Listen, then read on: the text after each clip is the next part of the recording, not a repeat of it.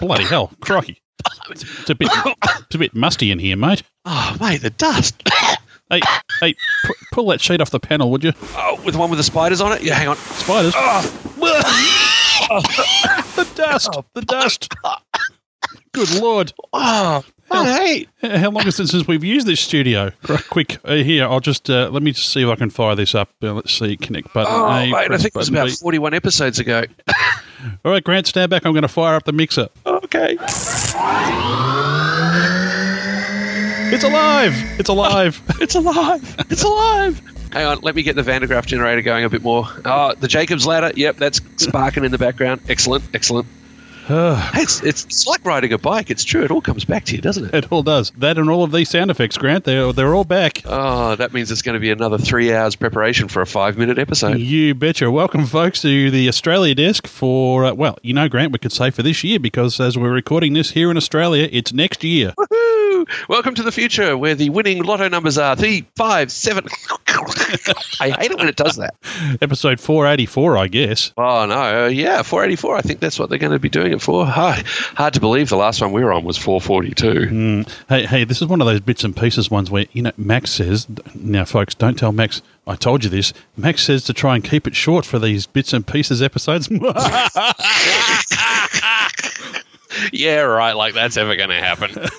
What have we been doing? The last time we spoke in this segment was uh, back at the Australian International Air Show. That was back in February or March of 2017. So, Grant, uh, you've been putting more miles on uh, Virgin Australia aircraft than most of their pilots, as I like to tell people. What have you, what have you been up to? Uh, yeah, I've been doing um, a fair whack of travel. In fact, I just calculated the other day uh, 73 flights, primarily between um, Australian cities, mostly on the eastern seaboard and Adelaide. Uh, but I did do a run over to Auckland, across the ditch, uh, when I took my father over for the uh, 5 Squadron reunion, the Royal New Zealand Air Force one. That was pretty big. Total of, uh, what, 30,200 miles, which isn't bad given it's all domestic. And if all goes well, I've been flying so much that by my annual renewal in mid February, I'm going to have so many excess credits that I'll be able to gift gold status to Ms. Kit. Well, you, you should you should give them to me, buddy. I mean, you know, we've been together a long time. Yeah, mate, mate, yeah, but um, I you know, need, you're I need. doing a lot of flying of your own. I have been doing a lot of flying. Yes, I've I've walked away from the railways this year, and uh, I've been working in aviation, which is something new for me, and uh, just working for a um, an events company that uh, that runs air shows up in Sydney. So that's uh, that's been really interesting. So I live down here in Melbourne, which is uh, you know it's about an hour's flight away for those who are not familiar with this part of the world. And uh, you know I've been doing a fair bit of flying. In fact, um, there's been a new airline start up here. Well, it's not a new airline, but they've started some regular flights to Melbourne called JetGo, and I've been flying them lately and flying on their little ERJs, which is you know quite a new experience for me. It's been quite fun actually and very convenient. Yeah, it's been great. You've been able to fit on them. I mean, you know, they're,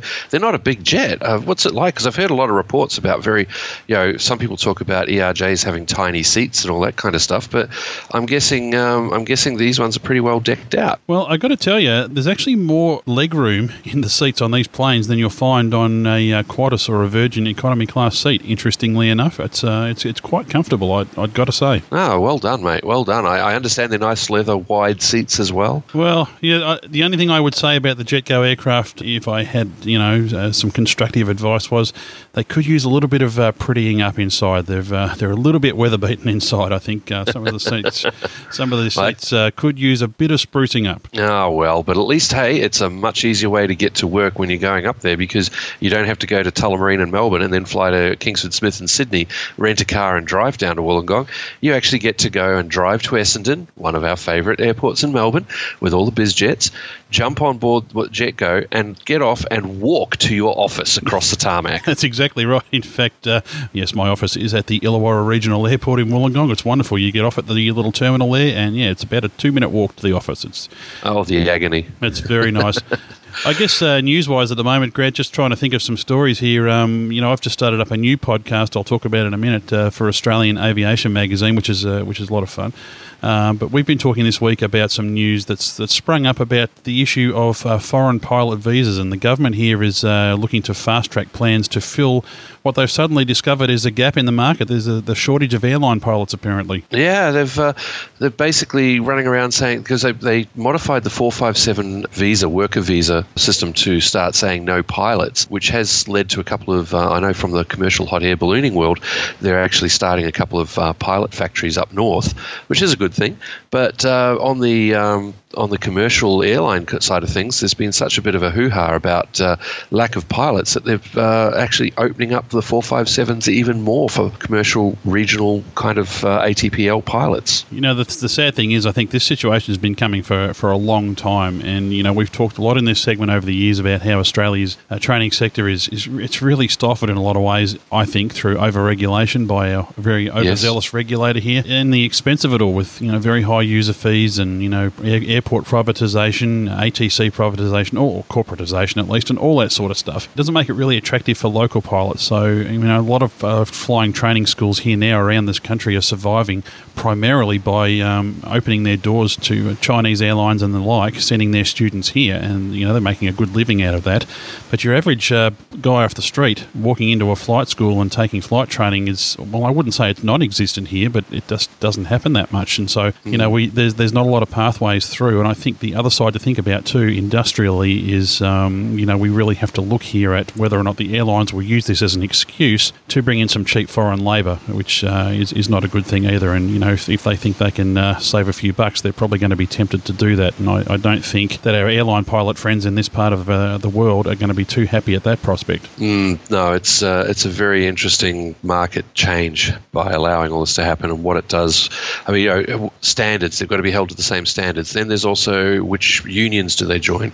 We're already seeing the situation where you've got Kiwi pilots flying um, red tail aircraft uh, not just Jetconnect, but now they're also uh, Qantas are also looking at having some of the cheaper Kiwi pilots flying their aircraft inside Australia, coming in on Jetconnect, then flying a, a full mainline, I believe. Mm-hmm. So there's all sorts of stuff going on, and uh, I think we're going to have a very interesting time in 2018 watching this one unfold. I certainly will. I guess that gives me a nice segue to talk about the new Australian Aviation Radio podcast. So, folks, you'd know that over the years, of course, uh, we've we've quite often quoted articles from Australian Aviation magazine, and uh, you know it's it's recently recently been taken over by a new management group, and uh, part of that is uh, a bit of a change in the way that they present it. So there'll still be the print edition, but uh, they, they're certainly going digital, and part of that is uh, I was very privileged to be asked to produce some podcasts for them. So we have done two episodes of that now as we record this, and uh, it's it's really great. I'm, I'm, really thrilled to be working with that publication, Grant. I think it's something that uh, you and I have, have, have really harboured, you know, ambitions to do that for a long time, and well, at least one of us got there. You just got a job. you just got a job in defence. yeah, yeah, I did. I start making the news rather than reporting on it. no, the uh, I've, I, I, know a lot of the guys in the new and the old world of the um, Australian Aviation magazine, and we have worked together with them a number of times in other projects. And I think it's it's great that uh, you're getting the opportunity to, uh, take all that experience you've got about putting out a high quality, great sounding podcast, and uh, now doing it for your favourite aviation magazine as well. It's going to be a lot of fun. Hey, Grant, um, I guess uh, we should answer some people's questions that are inevitably going to pop up there. What are we doing with PCDU? Do we know? Well, I thought we might just park it out the back like my RX-7 that's just waiting for some work to be done on it. Unfortunately, uh, career-wise, Grant and I have uh, had, you know, we've had big career changes and it's uh, just, just really takes up a lot of our time now. And, you know, to produce Plane Crazy the way we did it, it took a huge amount of effort and uh, it's been a great adventure. And I think we'll, you know, we'll drip feed some bits and pieces out there over the next year. We've got a lot of back catalogue of content that's a, a little old but still interesting that we could run up. But, uh, yeah, I don't think we're going to be producing too many of those anymore, unfortunately. Yeah, maybe we just spit it out and park it in SoundCloud or things like that, and just let people know when it's there on Facebook. Yeah, yeah. I mean, it'd be sad to see uh, PCDU uh, die off, but uh, it's been a great adventure, and uh, you know, it's it's led to a lot of uh, other things for us, and you know, we we have to pursue those. So I hope people understand that, uh, and you know, as always, we want to thank everyone at the Airplane Geeks for really making that possible. You know, Grant, I think between us, we've met every member of the Airplane Geeks podcast except for Max. Yeah, I know. We're going to have to fix that at some point. Mm. So, so, he remains the man of international podcast mystery. You know, I've even met Dan Webb. yeah, even the uh, V Australia uh, flight attendants have met Dan Webb, as in the famous "Oh, behave" moment. yes, and who could forget rainbows and unicorns?